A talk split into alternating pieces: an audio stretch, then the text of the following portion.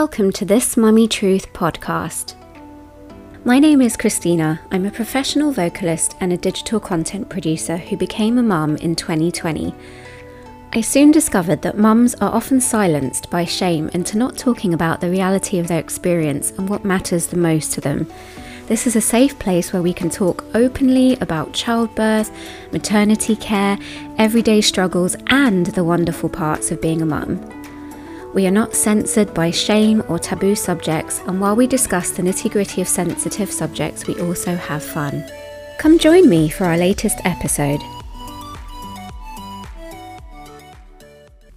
So, today we have a few topics to cover. I'm going to be talking about antenatal depression, um, postpartum depression, and anxiety, and how sometimes uh, they can be misdiagnosed and confusing one with the other is quite common, um, and the mental load of a default parent.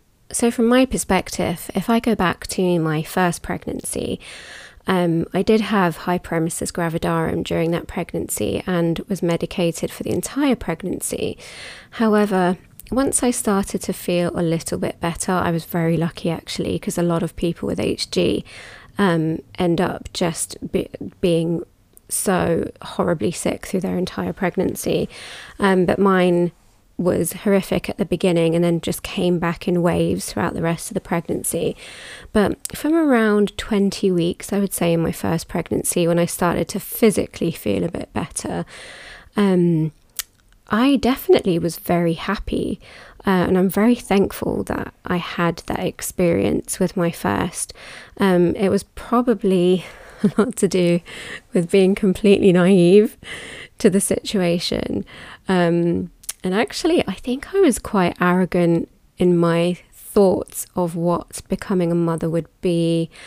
And I think I thought that because I'd worked as a professional vocalist for most of my life and I was used to late nights, late gigs, late studio sessions, um, and actually my whole, my natural biorhythm and circadian rhythm was to be awake all night, but then to sleep all day. I somehow thought that I would handle the newborn phase fine and it wouldn't phase me. Completely stupidly, not realizing that yes, you are awake all night most of the time, but you sleep during the day. and you have that time to actually sleep. And I think also because I have ME, um, that also has affected my sleep quite badly uh, for most of my life. That I thought again that I could handle newborn life, but I again didn't realize that um, that's because I do get time before baby to sleep when I needed to. So being naive was one thing, and I would hear people's stories of how difficult newborn life was and how difficult motherhood was. And having not experienced it, I have to say, looking from the outside in, I just thought, wow, why are mums so negative about this? Which is so bad when I think about it now. It's it's it's like the phrase that people say when you have not walked in someone's shoes, you really shouldn't judge because I truly had no idea. But anyway, um, I did really enjoy the second half of my pregnancy. Um, and even though I had some problems towards the end, um, on the whole, my actual pregnancy with my first went really well. Now, I'd say it's quite a stark contrast to my second. So, being completely honest, um, I really wasn't happy when I found out I was pregnant again because I really did not think that I could physically handle another child on top of my illnesses and looking after a toddler. So I was in shock for quite a few months. Um, and I had hyperemesis gravidarum again, but this time you throw in a toddler on top. So I couldn't rest in bed like I could with my first when I needed to. When I was vomiting all day and couldn't lift my head from the pillow, I had to because I had a child to look after. Um, and during that time, with my second pregnancy, I just I was so miserable, um, and I thought it would be never ending, and I just wasn't happy and did not know what to do about my feelings because it's not really the done thing um, for mothers to say that they're not happy about being pregnant. And I still feel really guilty actually for having those feelings now. I think guilty because a lot of other women really struggle to get pregnant and um, both times I got pregnant very easily, and the second one without even planning to. Um, and so these deep feelings of guilt were there.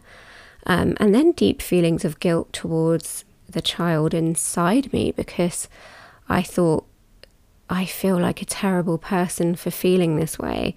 Um, and I didn't realize how many other women often feel the same and that it's okay to feel that way.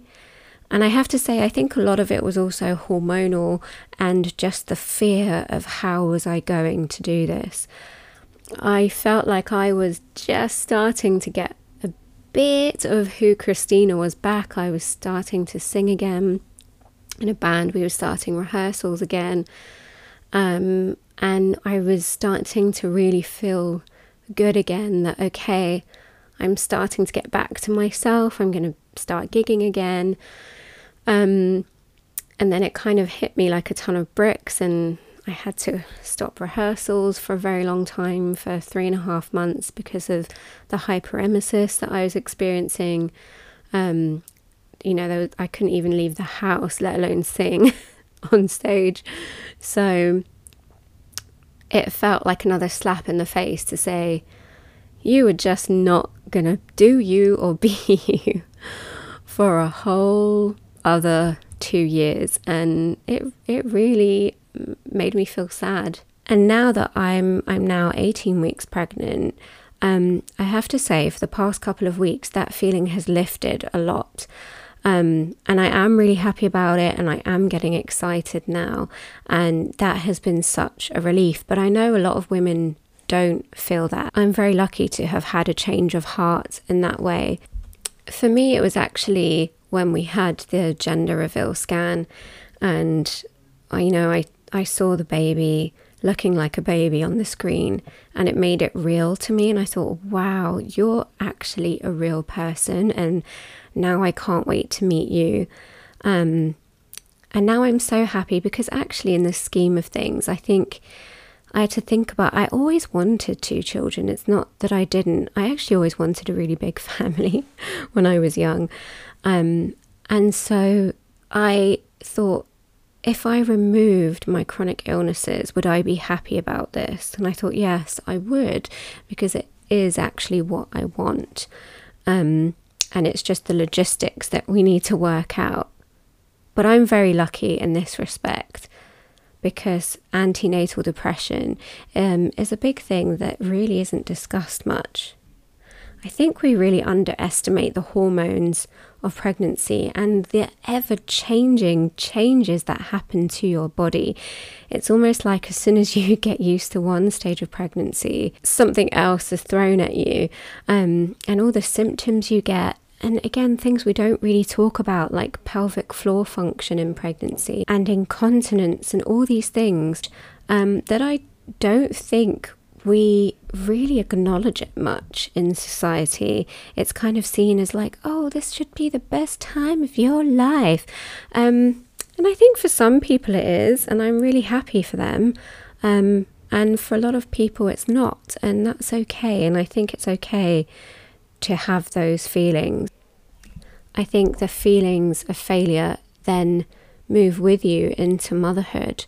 Um, I knew before I had my first that my mom had had postnatal depression quite badly that really she says she never recovered from and that made me feel really sad actually to hear that she she didn't tell me that actually until I had already um, revealed to her that I did after my first um, and she had me in 85 uh, in a time where postnatal depression really wasn't a thing and wasn't really discussed. And so she got no help whatsoever. She actually plucked up the courage to speak to her GP at the time and they completely brushed off her feelings and just said oh you've just got the baby blues and you'll be fine and they they just dismissed her completely um, And uh, I feel terrible that she went through that in that way by herself. And I think now we at least can talk about it more openly. Even so, it was a shock to me when I experienced it because I just didn't think it would happen to me. I thought I really wanted this baby. I was really happy in my life with my partner. So, what could I possibly be sad about? But you don't realize that it's the experience of being responsible for this tiny human who never sleeps and had all these problems with reflux and the sleep deprivation for me is what caused it. And I I actually also had postnatal anxiety I think more than depression and it was diagnosed as depression. But through researching I realized it was more an anxiety than a depression for me um, where every little thing I was spiraling into this worry of it would all my thoughts would always end with oh my gosh, if I don't get to the bottom of what's wrong with my baby, I'm going to be the reason she dies. And that's a horrible, horrible feeling to be feeling every second of the day. I kept thinking that everything I did was wrong um, and that something would happen to her in her sleep, um, which really didn't help with me sleeping. Um, and it was an overwhelming anxiety every second of the day. I remember going for a walk, I think when my first was two months old with my partner down by the river. Um, it was a spring day, well, it was the beginning of spring in April. Um, and I just burst out crying because she was she still had problems laying down flat. She just couldn't do it. And we'd even tilted the bassinet in her pram and she was having a sleep. And I was really anxious that she was going to vomit everywhere. Um, and lo and behold, she did. She'd been asleep for about 10 minutes, and of course, because she wasn't being held completely upright by one of us, she hated the sling as well, so that wasn't an option.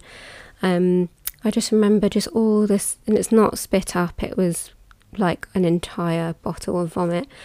Um, came up, she was distressed, she was crying, and I just remember thinking, can we not have just five minutes without any drama? Um, I just wanted to look out at the river um, with my partner and my baby and not have to worry about all this. And I just burst into tears because I was so overwhelmed and so sleep deprived. And I could see the difference between my reaction and my partner's, his was very practical on, oh, she's done a vomit, let's clean her up and, um, you know, let's move on from the situation, really, which I guess is a more normal reaction. I say normal in inverted commas. And mine was to spiral into this complete despair um, that, oh my gosh, she'd vomited again.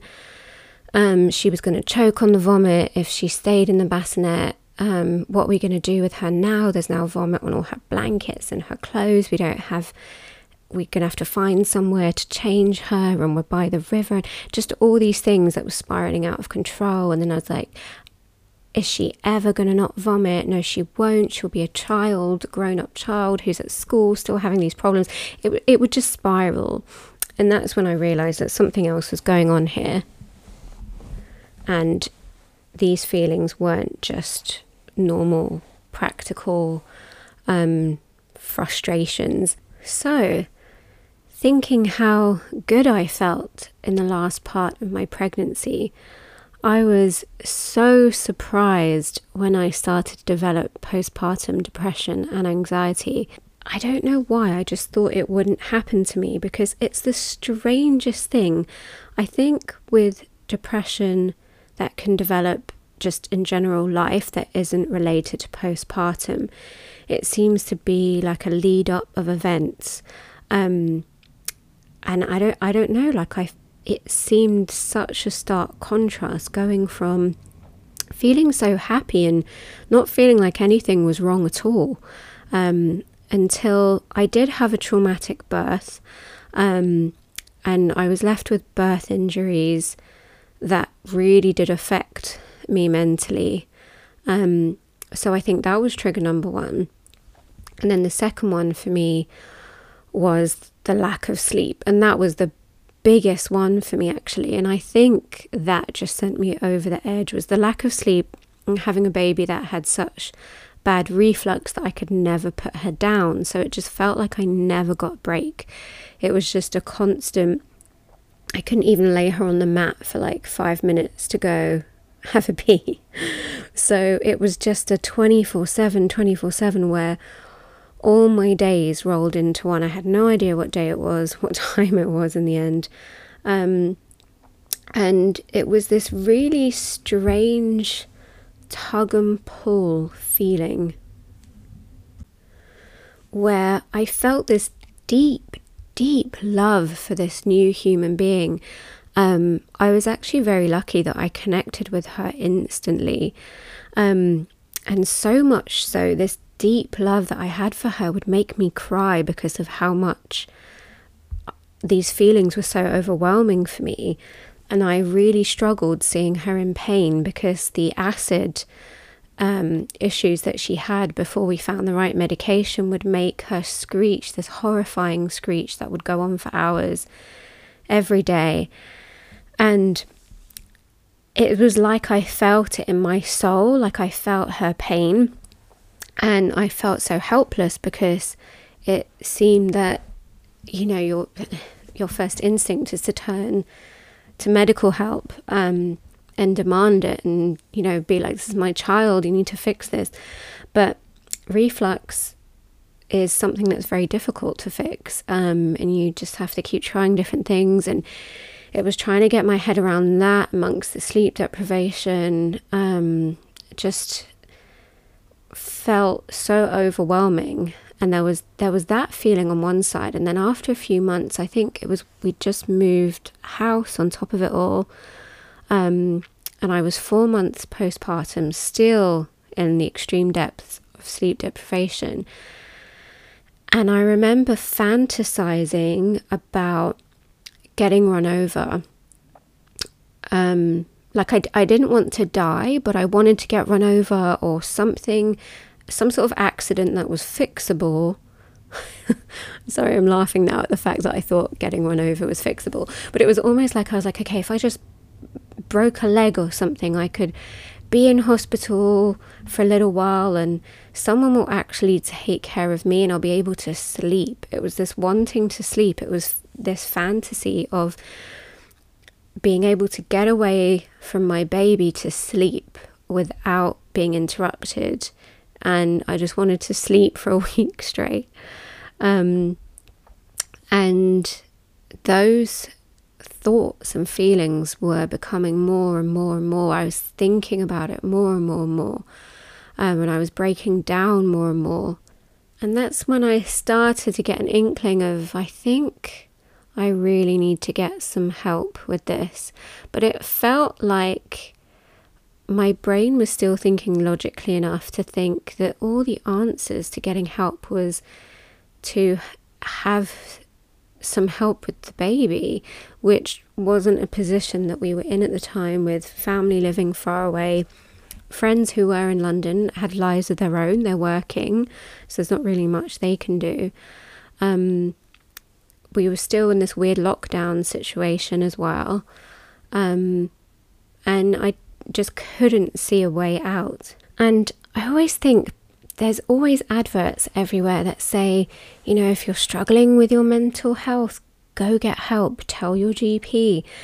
And I find it quite frustrating actually because here in the UK, you can do that and you're not really going to get the help that you need, um, really. I mean, unless this was just my experience, but I told my GP and they referred me to something called talking therapies here. Um, and it just wasn't suitable at all. The young girl who called me, she actually, we'd, were getting into a chat and she said that she, I think she was 23, she'd just graduated. She knew nothing about postnatal depression and postnatal anxiety. She just knew about general, you know, feeling low and depression in general. And so everything she was suggesting to me just didn't make sense for specifically postnatal depression and and anxiety. And i found it unbelievably unhelpful because it, it, was things like oh you need to make time for yourself. And it was like are you even listening to me? How on earth does someone with such a young baby and no family around no childcare make time for themselves it was things that just didn't make sense um, and so in the end I sort of muddled through for like a few more months, and then I ended up having to go private. Um, but I only did a few sessions privately. I think by then it was not too late, but in the sense I'd kind of already dealt with that period of time and I'd already dealt with it by myself. And for me personally, it was the lack of sleep and the extreme sleep deprivation that was causing my brain, I think, to just completely malfunction. And I realized that the more sleep I got, um, and I think it was situational as well. So the more sleep I got, and the more my daughter's reflux improved, the older she got, I realized that these feelings just dissipated almost overnight, actually. So I guess I was very lucky that my core reasons for these feelings were situational. But I really do wish that there was more help for women with postnatal depression and anxiety that is catered specifically to these things because I think it's really needed. And a lot of women suffer in silence, and then by the time they pluck up the courage to ask, for medical help, um, they're just not given the right things, they're not given the right help. But if you're going through postpartum depression or anxiety right now, and you're finding that reaching out to your doctor isn't really helpful, um, which is how I felt, I'd just like you to know that this is not going to be forever and there is light at the end of the tunnel. Um, you are going to get your life back. Don't think that this baby phase is forever because it won't be. And I know it feels so long while you're in it. Um, and just if you do have a partner, try to communicate your feelings with them because for me, actually telling him so that he knew I wasn't just crazy, he probably knew anyway. I probably didn't have to tell him. Um, but I think communicating that and what I was going through um, was really helpful because he then started to see where I needed more help. Um, and, you know, we worked it out between us. And that was a huge, a huge thing for me actually, because before that, I was maybe trying to pretend a bit that I was okay and, you know, I got this and I know what I'm doing. um, so I hugely advise to speak to the people around you who um, who you feel closest to, uh, and if you can get help with somebody looking after your baby, even for an hour a day or a couple of hours every few days, um, it really will make all the difference in the world. Even if you just sleep during that time, um, I still, to this day, and I have a two year old, I am pregnant again, so I'm definitely more fatigued than I usually am, but I still often nap when she naps if I can, um, because I have to, and that's okay. And so for me, once I started getting the sleep that I needed, I say the sleep that I needed, I, I still don't get the sleep that I need, but once it was a bit more humane, um, and she was a bit older, so sleeping for longer stretches of time, it was like these feelings just lifted. Um, so now I know my triggers. Um, going into my second pregnancy and knowing, I think, being more prepared for it now, knowing that this is a likely thing that can happen, knowing that the newborn phase is as difficult as it is knowing I'm going to have a toddler as well, um, being prepared for that in advance. And I think part of it is accepting how it's going to be. and knowing that it's not forever. Because I think when you go through it for the first time, it can feel like this is my life now forevermore. I'm never going to sleep again. I'm never going to feel free again. I'm just stuck in this loop forevermore. And having been through that now, I know it's not forevermore. Which leads me into another subject that I'd like to discuss today, and that is the mental load of the default parent. If you haven't heard this phrase before, the default parent is the parent who is the full time parent. And aside from all the physical tasks um, that you are visibly doing every day, I think there's sometimes an invisible mental load um, that those around you maybe don't realize, and that is the to do list forever in the back of your head. So things like your baby child is growing out of their clothes, and you know, uh, you're going to have to order some more clothes or go get some more clothes before things just completely don't fit them anymore because they grow so rapidly and um, things like wake windows and nap times and what do they like to eat because that's forever changing. Um, and you know the washing and bedtime routines. What is the bedtime routine going to be? And researching things at 2 a.m seemed to be my speciality. Um, i noticed a stark contrast between um, me and my partner's way of dealing with things. So like for example um, when our first was struggling with the reflux. Um, I know he definitely was not up at 2 a.m. researching it all, whereas I just could not sleep um, in the situation that we were in without desperately trying to fix it. And that's kind of carried on. I feel like everything that she experiences where I'm not really sure what's going on or um, it's, you know, a sleep progression or it's toddler tantrums or something, there I am on Google and mum groups like asking what to do and I have like a restless mind with that. I can't just be like, okay, well, we'll deal with that tomorrow because I feel like I won't have time to deal with it tomorrow because I'm going to be child caring tomorrow. So for me, it feels like the only time I do have to sort this all out is when she's asleep and I'm in bed at night and everyone's asleep. And that's when my little tippity tappity hands get out and I, you know, I'm just researching everything. But actually, I mean, I think without a lot of the knowledge that I've gained from mum groups and researching stuff on Google has obviously been humongously beneficial um, and has got us through. Whereas I think my my partner's approach to stuff like that because he's not the default parent is kind of just oh go with the flow you know and see what happens which is probably fine most of the time. Um, but i don't know if he would still feel that way if he were the default parent.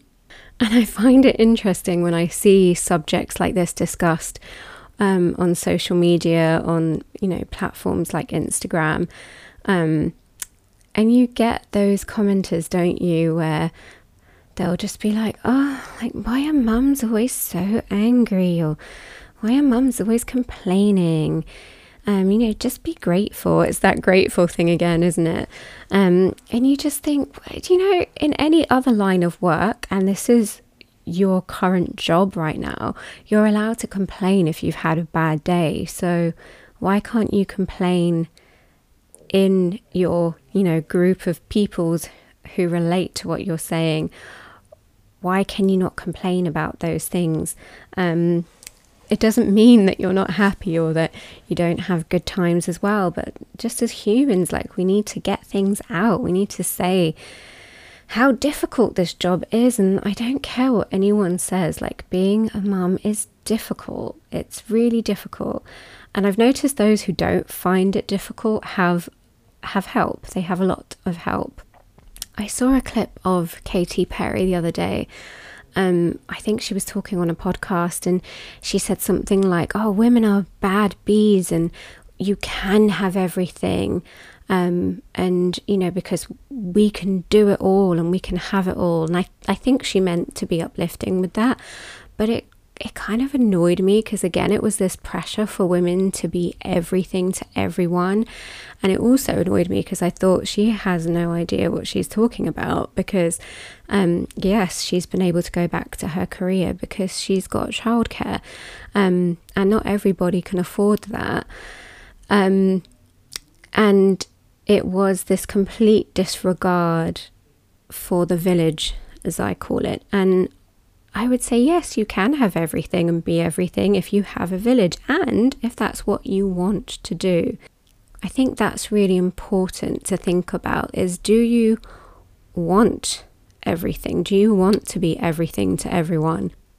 It's this pressure for women to be a 1950s housewife at the same time as being a CEO that I find incredibly strange about the world we live in right now.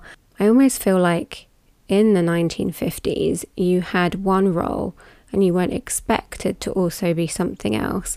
But now, with the freedom of being able to have careers, which of course is brilliant and is what we need, somehow we've got lost along the way, and women are now expected to be that CEO, but to also be mother and to also take care of the house and to keep on top of all those things and to be the best mum in the world and to spend all her time with her children, but to also be an amazing CEO. It it just doesn't make sense. And I think it puts a lot of pressure on women to again be everything to everyone because if they actually enjoy being at home with their children and don't want to go back to their job, they're almost looked down upon for that, which I find unbelievably crazy. Um, and if they do go back to their job and their children are in childcare, they're also looked down upon because they're not spending time with their child, which I also find unbelievably crazy. So it's like we can't win no matter what we do.